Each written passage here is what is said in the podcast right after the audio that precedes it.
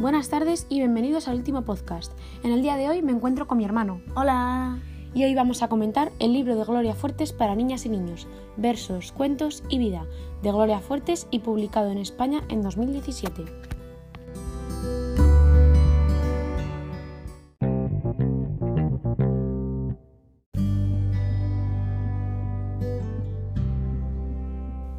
Este libro de Gloria Fuertes e ilustrado por Marta Altés se publica en el centenario de su nacimiento. En sus más de 400 páginas podemos leer grandes clásicos de la autora, entre los que se encuentran sus poemas y cuentos, además de apartados titulados Historias de Gloria o Pregúntale a Gloria. No solo eso, sino que también encontramos un prólogo que la autora escribió en los años 80 para una antología que no llegó a publicar además de numerosas cartas y fotografías y poemas de niños escritos durante el Premio de Poesía Infantil Gloria Fuertes en todas sus ediciones, tal y como se recoge en todos tus libros en su web.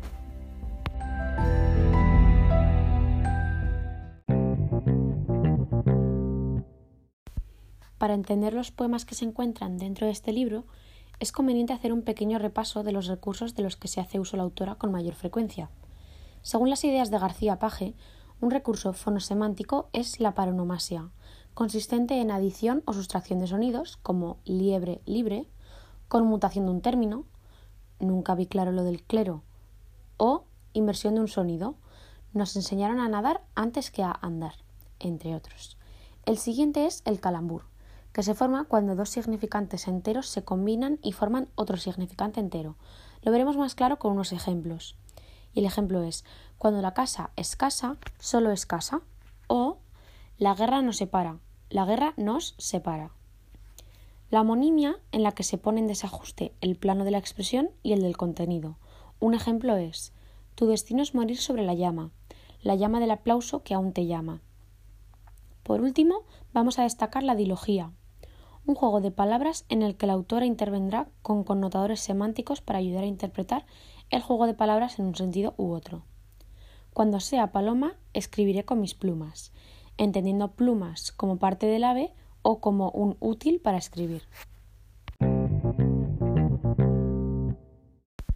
Una de las secciones con las que cuenta el libro son los poemas escritos por niños durante los premios de poesía Gloria Fuertes. A continuación os voy a leer cuatro poemas que he escogido que escribieron niños menores de nueve años. Ya que tengo este libro en mi casa, me parecía interesante compartirlo. Se titula Poesía para niños escrita por niños, y en mi caso tengo el segundo premio de Gloria Fuertes de 1980. El primero se titula Ventanas Azules, y lo escribió Ignacio Alonso Casado, y dice así En el mar hay ventanas azules, hay agua, plantas y flores. También hay caballitos y peces de colores. El siguiente se titula El barquito, de Beatriz Salgado Paniagua. Yo quiero un barquito para poder navegar, y así podré cantar.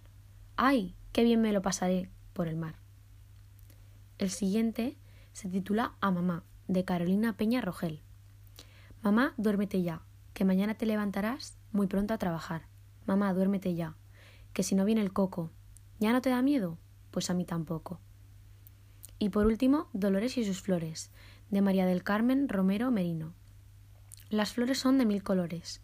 Hay muchas flores en el jardín de Dolores, donde también cantan los ruiseñores. Dolores, ¿cómo te crecen así las flores? Uy, pues me cuesta muchos sudores.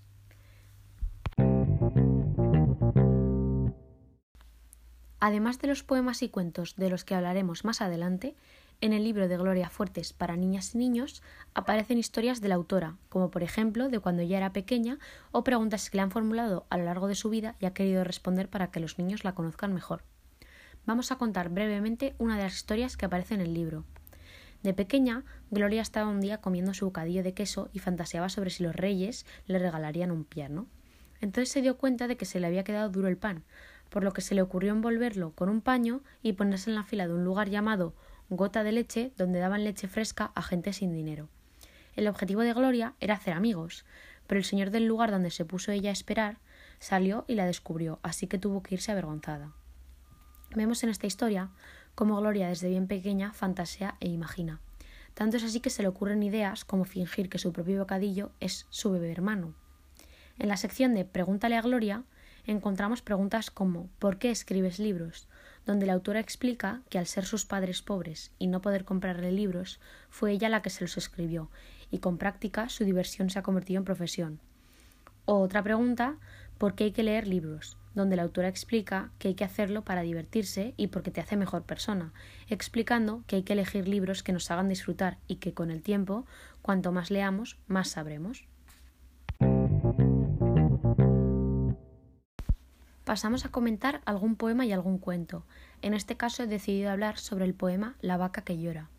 Es un poema que dice así La vaca está triste, mujer lastimera, ni duerme ni bebe, ni pasta en la hierba. La vaca está triste, porque a su chotito se lo han llevado los carniceros al mercado. Está tan delgada, la vaca de Elena, que en vez de dar leche, da pena. Son un total de doce versos hexasílabos, a excepción de los versos 8 y 12, que tienen nueve y tres sílabas respectivamente. Podemos dividir estos doce versos en tres partes. En los primeros cuatro versos encontramos una rima asonante en los versos pares, lastimera, hierba. En los siguientes cuatro versos hay una rima consonante en los versos 7 y 8, llevado, mercado. Además de ser el quinto verso, que os lo vuelvo a leer es La vaca está triste, es una repetición del primero para enfatizar el sentimiento de pena que tiene el animal. Pasando a los últimos cuatro versos del poema, tenemos otra rima consonante en los versos 10 y 12, Elena y pena. Además, vemos un paralelismo entre los versos 3 y 4, ya que la estructura es la misma, comienzan por ni. Como vemos, este poema no sigue una estructura regular en cuanto a las rimas, sino que la autora se centra más en lo que está contando. Ahora comentaremos uno de los cuentos que hay dentro del libro, en este caso escogido Cocoloco Poco Loco. Esta historia trata de un niño muy inteligente llamado Cocoloco. El niño quería saber cuántos años podía tener el viejo más viejo del mundo, el cual tenía una barba larguísima.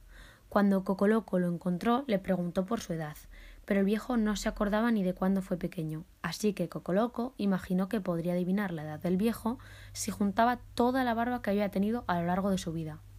Pero el viejo insistió en que dejase de preguntar, y se largó junto a su bastón, dejando a Cocoloco enfurruñado por no haber adivinado su edad. Como observamos a lo largo del cuento, Gloria Fuertes utiliza constantemente la repetición de sonidos, ya en el propio nombre del protagonista, para hacer la historia más divertida y sencilla de leer. Encontramos que hace uso también del calambur que hemos mencionado antes como un recurso característico en ella. Lo vemos cuando dice ¡Qué barba más bárbara! ya que barba forma otro significante que sería bárbara.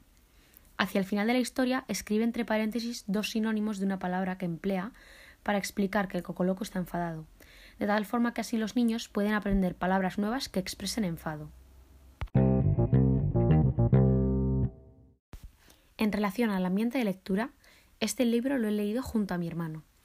He sido la mediadora, por lo que he ido leyéndole los cuentos y los poemas. Además, hemos leído varios poemas del libro que antes he mencionado sobre el premio Gloria Fuertes, ya que nos ha parecido muy interesante ver cómo escribían e ilustraban sus poemas niños más pequeños o de la edad de mi hermano, pero de hace 40 años. Ahora vamos a comentar las impresiones acerca del libro. Lo que más me ha gustado es que es un libro único, que recoge no solo los cuentos y poemas infantiles más conocidos de Gloria Fuertes, sino que se acerca un poco más a su vida y a su manera de entenderla por medio de las historias y las preguntas. Además, creo que es muy acertado incluir a los niños en el libro, ya que al fin y al cabo son los protagonistas a los que va dirigida su literatura. Además, creo que añadir la carta que ella escribió dedicada a los maestros es un gran acierto, porque ellos son una pieza clave para introducir a los niños a la lectura y conseguir que descubran un nuevo mundo donde poder aprender y divertirse. Ahora mi hermano va a decir qué es lo que más le ha gustado. Lo que más me ha gustado son las ilustraciones y cómo se expresan los niños. Vale, pasando a lo que menos, ¿hay algo que no te haya gustado? Hay poemas que me han costado entender. Bueno, pero leyéndolos un poquito ya los hemos intentado descifrar, ¿verdad? Sí. Vale, pasando a lo que nos ha sorprendido, a mí personalmente me ha sorprendido que la autora muestre a modo de historia partes de su vida ya que me parece algo muy interesante, puesto que de esta manera se muestra cercana al lector, tanto sea niño como sea adulto. Y para finalizar, pues em, no me recuerda otras obras. Creo que es un libro apropiado para leer en primaria, ya que no solo incluye poemas, sino también cuentos de breve extensión. Es por ello que creo que estaría bien trabajarlo en clase, además de proponer un taller de poesía creativa en el que pediríamos a los niños que también ilustrasen el poema. Lo organizaríamos como si fuese un premio Gloria Fuertes para motivarlos más. Los tres ganadores podrían recibir este libro como premio. Para terminar con una reflexión, voy a leer unas palabras que lanzó la autora y que creo que son muy acertadas. Este libro es una defensa de la infancia y de los sueños por encima de todas las cosas. Y estos cuentos no están escritos para ayudar a dormir a los niños, están escritos para ayudarles a soñar.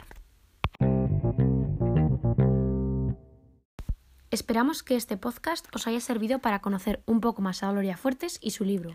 Bueno, y este ha sido el último podcast. Muchas gracias y hasta pronto. Adiós.